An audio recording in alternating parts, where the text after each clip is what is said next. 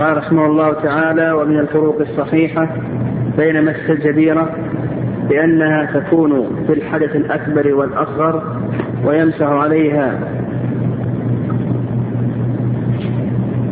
كلها إلى خلعها أو برء ما تحتها ولا يشترط لها على الصحيح تقدم الطهارة على الرواية الأخرى. وأنها عزيمة لا بد منها وأما مسح الخفين والعمامة والثمار فخاص بالحدث الأصغر إلى آخره. هذه عدة فروق بين مسح الجبيرة وبين المسح على الخفين. فالفرق الأول أن مسح الجبيرة يكون في الحدث الأصغر والأكبر. فجبيرة يمسح فيها على الحدث الأكبر وفي الحدث الأصغر أيضا. هذا الفرق الأول. وأما المسح الخفين فإنه خاص بالحدث الأصغر. فإذا أراد أن يغتسل الحدث الأكبر فإنه يجب عليه أن يخلع خفيه كما ورد ذلك في حديث صفوان بن عسال رضي الله تعالى عنه ولكن من بول أو غائط أو نوم فقط. من بول أو غائط أو نوم. الفرق الثاني قال ويمسح عليها كلها ويمسح عليها كلها أي على الجبيرة أما بالنسبة للمسح على الخفين فإنه لا يمسح على الخفين كله وإنما يمسح على ظاهره من أطراف الأصابع إلى ساقه يمر يده من أطراف الأصابع إلى ساقه. هذا الفرق الثاني. أيضا المسح على الجبيرة ليس مؤقتا بمدة وإنما يمسح إلى أن يخلع هذه الجبيرة أو يبرأ ما تحتها. أما المسح على الخفين فقال المؤلف رحمه الله مدته محدودة للمقيم يوم وليلة والمسافر ثلاثة أيام بلياليها. يقول على الخفين مدته محدودة للمقيم يوم وليلة والمسافر ثلاثة أيام بلياليها. وهذا هو قول جمهور أهل العلم. وعند رأي وعند الإمام مالك رحمه الله فإن المسح الخفين أيضا مدته ليست محدود ليست محددة. وعند شيخ الإسلام ابن رحمه الله محددة إلا في حال الضرورة. نعم وتقدم الكلام على هذه المسألة. أيضا من الفروق الفرق الرابع والخامس قال ولا يشترط لها على الصحيح تقدم الطهارة. المسألة الخفين لا يشترط تقدم الطهارة. فلو أن الإنسان لبس الجبيرة الجبيرة لا يشترط لها تقدم الطهارة فلو أن الإنسان وضع الجبيرة وهو على حدث فإن هذا صحيح ولا بأس به إذا وضعه وهو على حدث. بخلاف المسح الخفين فإنه يشترط لها تقدم الطهارة. أيضا من الفروق قال المسح الجبيرة عزيمة لا بد منها. عزيمة لا بد منها. لأن هذا هذه الجميرة مضطر إلى وضعها فإذا كان كذلك فإنه يمسح عليه يجب أن يمسح عليه وأما المسح على الخفين فهو رخصة إن شاء مسح وإن شاء ترك. قال وهي رخصة له أن يمسح وله أن يخلع ويطهر وله أن يخلع ويطهر ما كان مستورا هذه خمسة فروق ذكرها المؤلف رحمه الله. بين المسح الجبيرة وبين المسح الخفين قال ومن الفروق الصحيحة بين إزالة الأخبات فتزول نواها المزيل أو لم ينوها لأنها من أقسام التروك التي القصد منها تركها وإزالتها وذلك حاصل بنية وبغير نية وبين رفع الأحداث فلا بد لها من نية إلى آخره. هذا أيضا فرق فرق بين طهارة الحدث وطهارة الخبث. طهارة الخبث لا تشترط لها النية في إزالتها.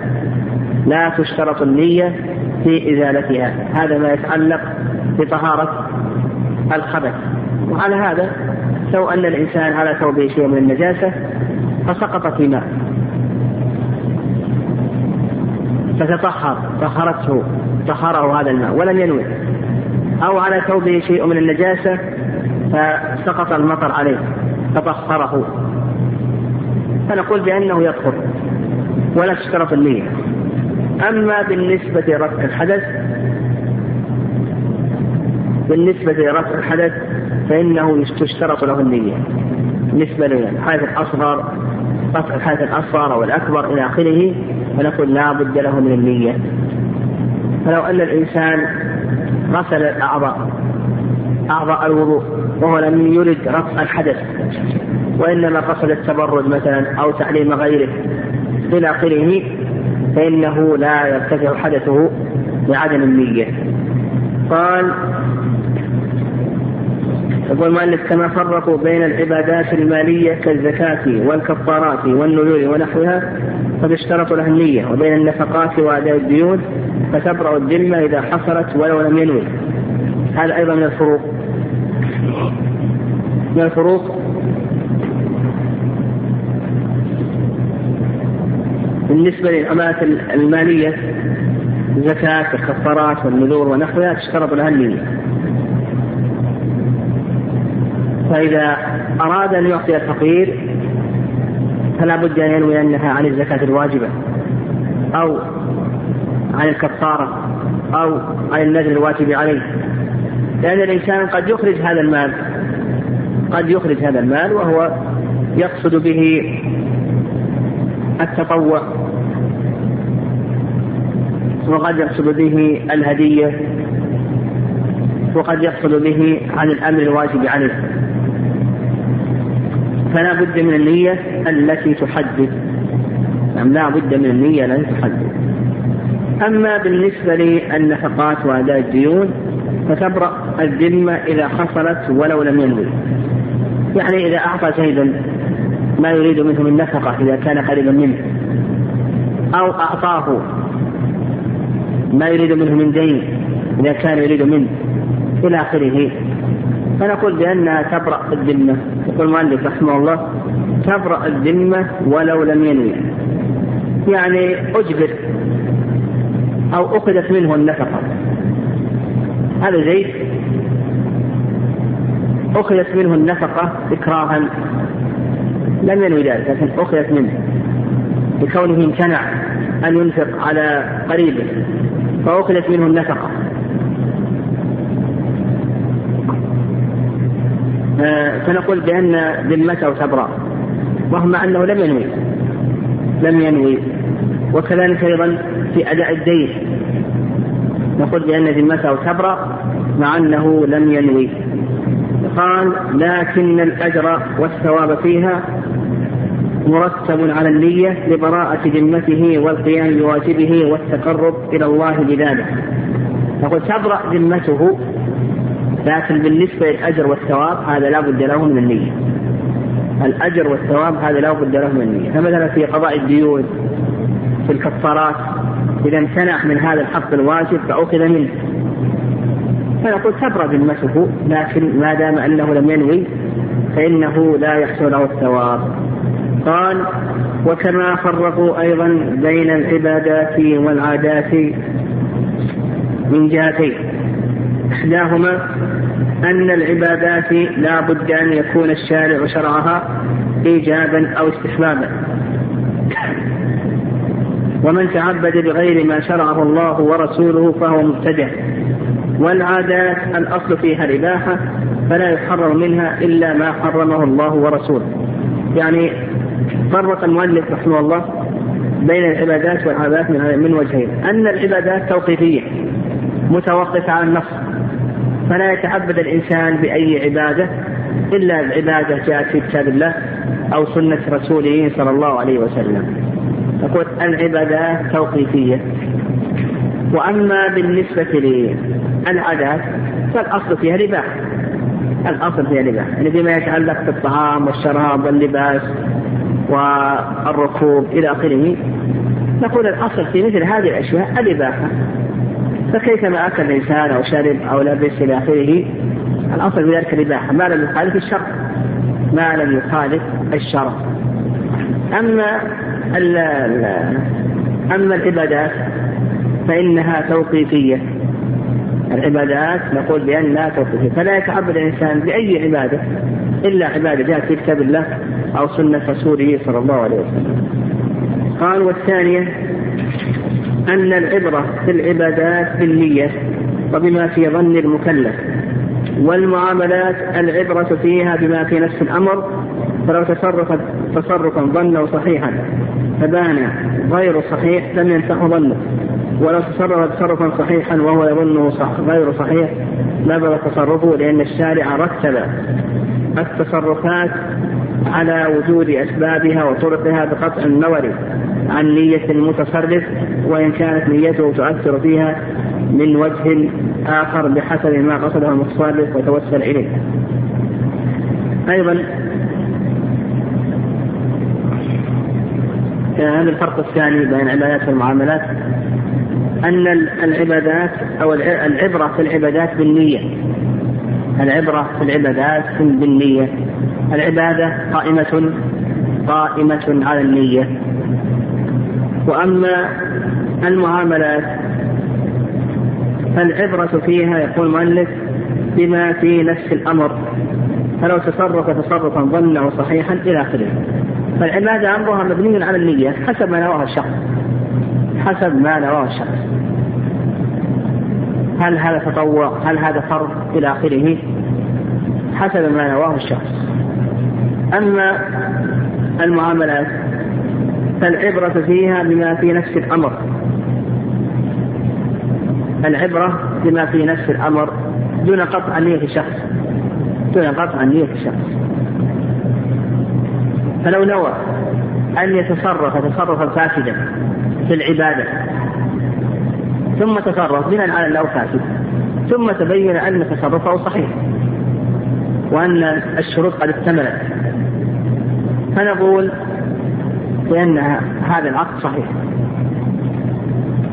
والعكس بالعكس لو تصرف وهو ينوي أنه تصرف صحيح ثم تبين أنه تصرف فاسد فالعبرة بأي شيء؟ بما في نفس الأمر. العبرة بما في نفس الأمر وهو أن هذا التصرف تصرف فاسد. أنه تصرف فاسد. فنقول العبرة في العبادات بالنية أو أنها قائمة على النية. نعم وبما في ظن المكلف. أما أن أما المعاملات فالعبرة بما في نفس الأمر. العبرة بما في نفس الأمر. فلو قصد أن يعقد عقدا فاسدا ثم عقده فإذا هو صحيح نقول صحيح مع أنه نوى العقد الفاسد. نوى العقد الفاسد. أما بالنسبة للعبادة لو نوى أنها تطوع فإنه فإنها ما تكون فرض. ولو نوى أنها فرض فإنها لا تكون تطوعا إلى آخره. أما بالنسبة للمعاملة فالعبرة بما في نفس الأمر بقطع النظر عن النية. ما دام توفرت الشروط فهو عقد صحيح وما لم تتوفر الشروط فهو عقد غير صحيح. ولهذا قال فلو تصرف تصرفا ظنه صحيحا فبان غير صحيح.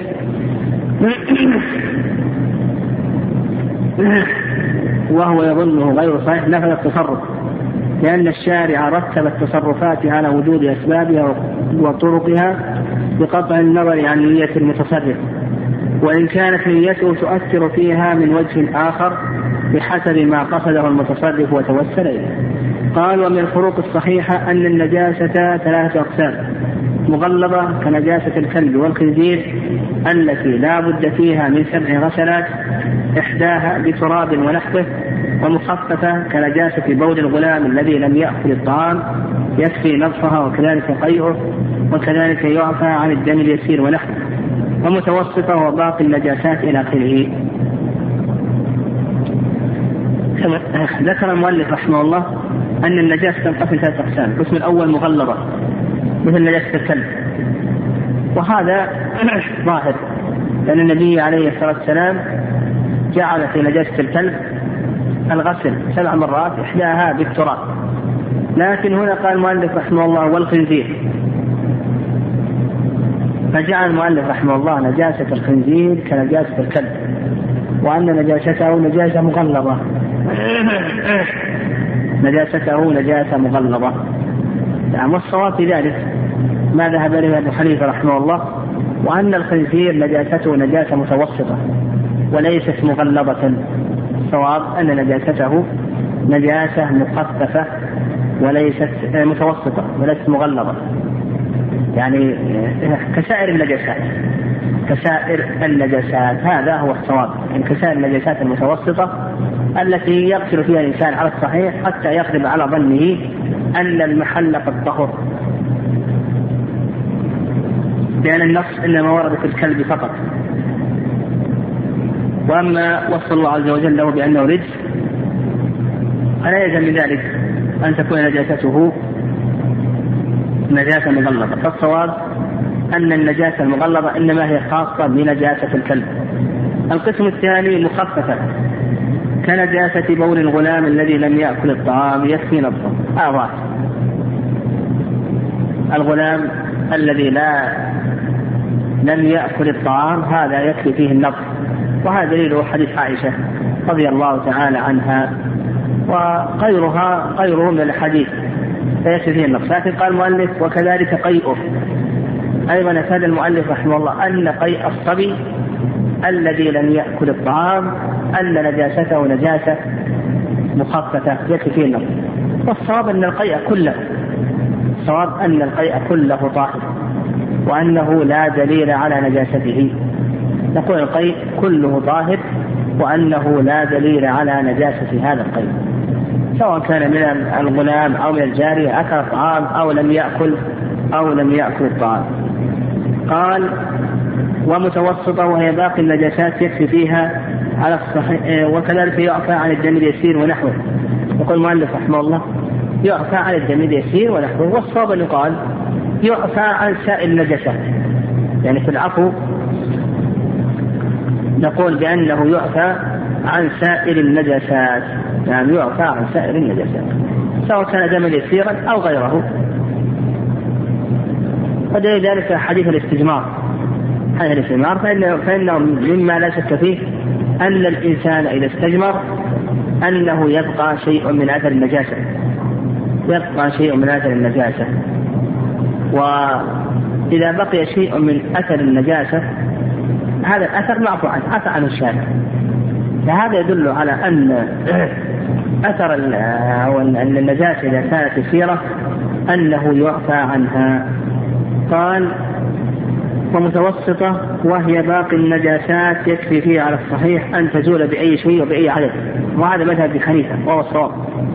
أن النجاسة المتوسطة ليست مقيدة بعدد.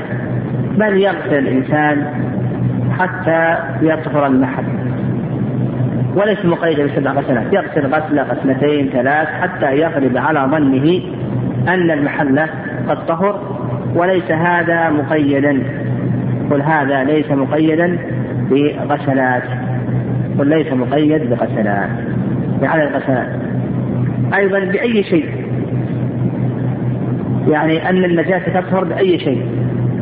بأي شيء سواء كان ذلك بالماء أو بغيره.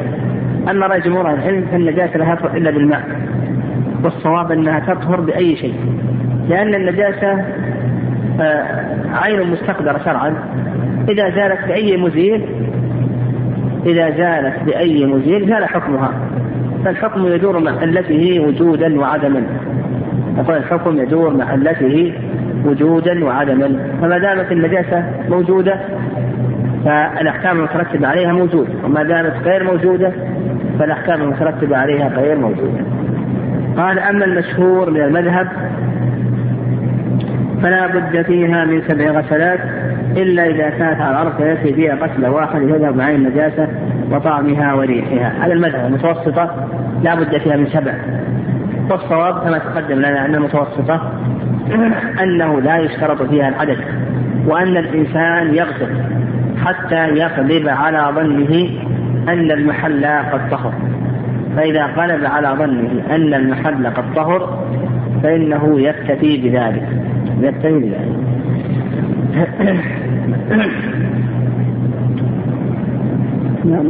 وأما الحديث الذي استدلوا به أمرنا بغسل النجاس سبعا فهذا غير ثابت. هذا غير ثابت النبي عليه الصلاة والسلام. قال وكذلك من الفروق الصحيحة تفريق في الدماء وأنها ثلاثة أقسام دماء النجسة لا يعفى عن قليل منها ولا كثير وهي التي من الحيوانات النجسة. ودماء طاهرة مطلقا وهي الحيوانات المأكولة إذا فالباقي في اللحوم والعرق ونحوها طاهر على كل حال. والثالث ما على ذلك فهو نجس يعفى عن يسير منه وهو الذي لا يفحش كثرة والله أعلم. أيضا هذا بالنسبة للفرق أو هذه التقاسيم. ذكر المؤلف رحمه الله في في الدماء. يقول المؤلف وأنها ثلاثة أقسام. دماء النجسة لا يعفى عن قليل منها ولا كثير وهي التي من الحيوانات النجسة. الحيوان النجس يقول المؤلف رحمه الله لا يعفى عن شيء منه لا من لا يعفى عن شيء من دمه لا من القليل ولا من الكثير فمثلا الحمار هذا اختلف العلم رحمه الله هل هو طاهر أو نجس؟ هل هو طاهر أو نجس؟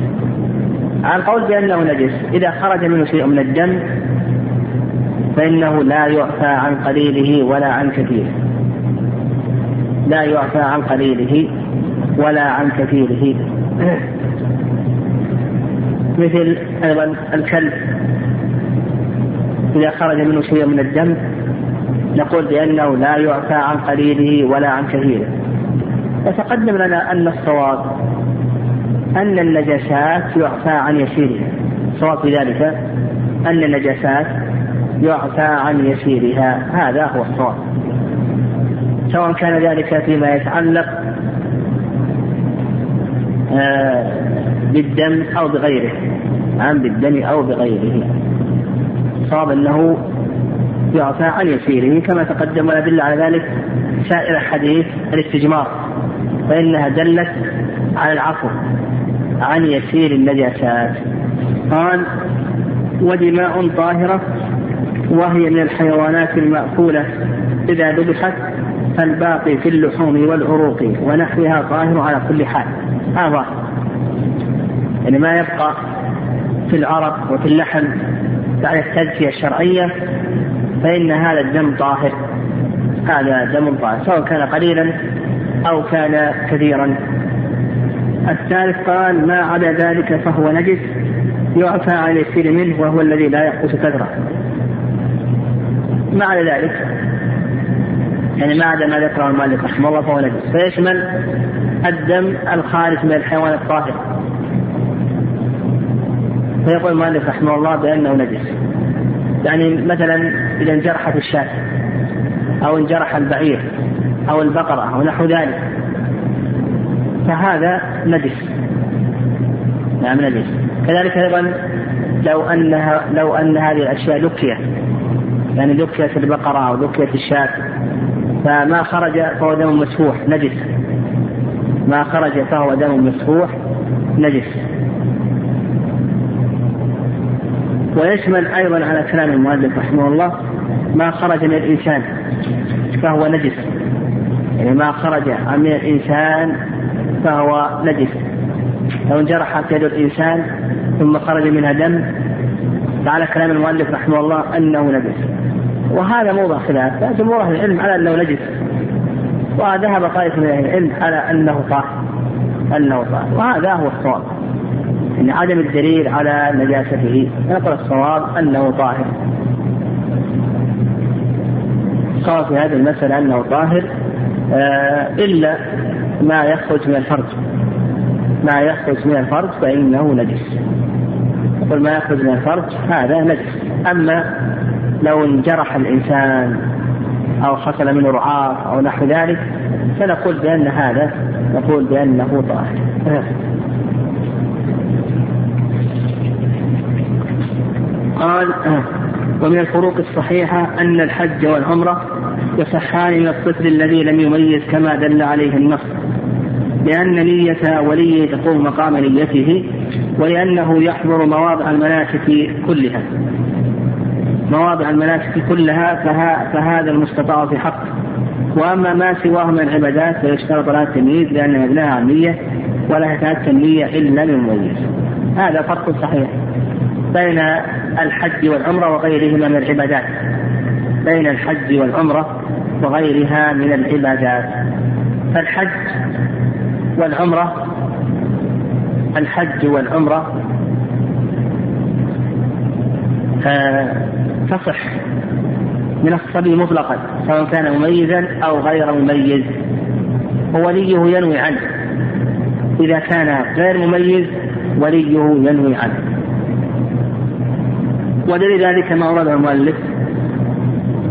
قال لدلالة النص والنص صحيح ابن عباس رضي الله تعالى عنهما أن امرأة رفعت النبي عليه الصلاة والسلام صبيا فقالت ألي هذا حج؟ قال نعم ولك أجر.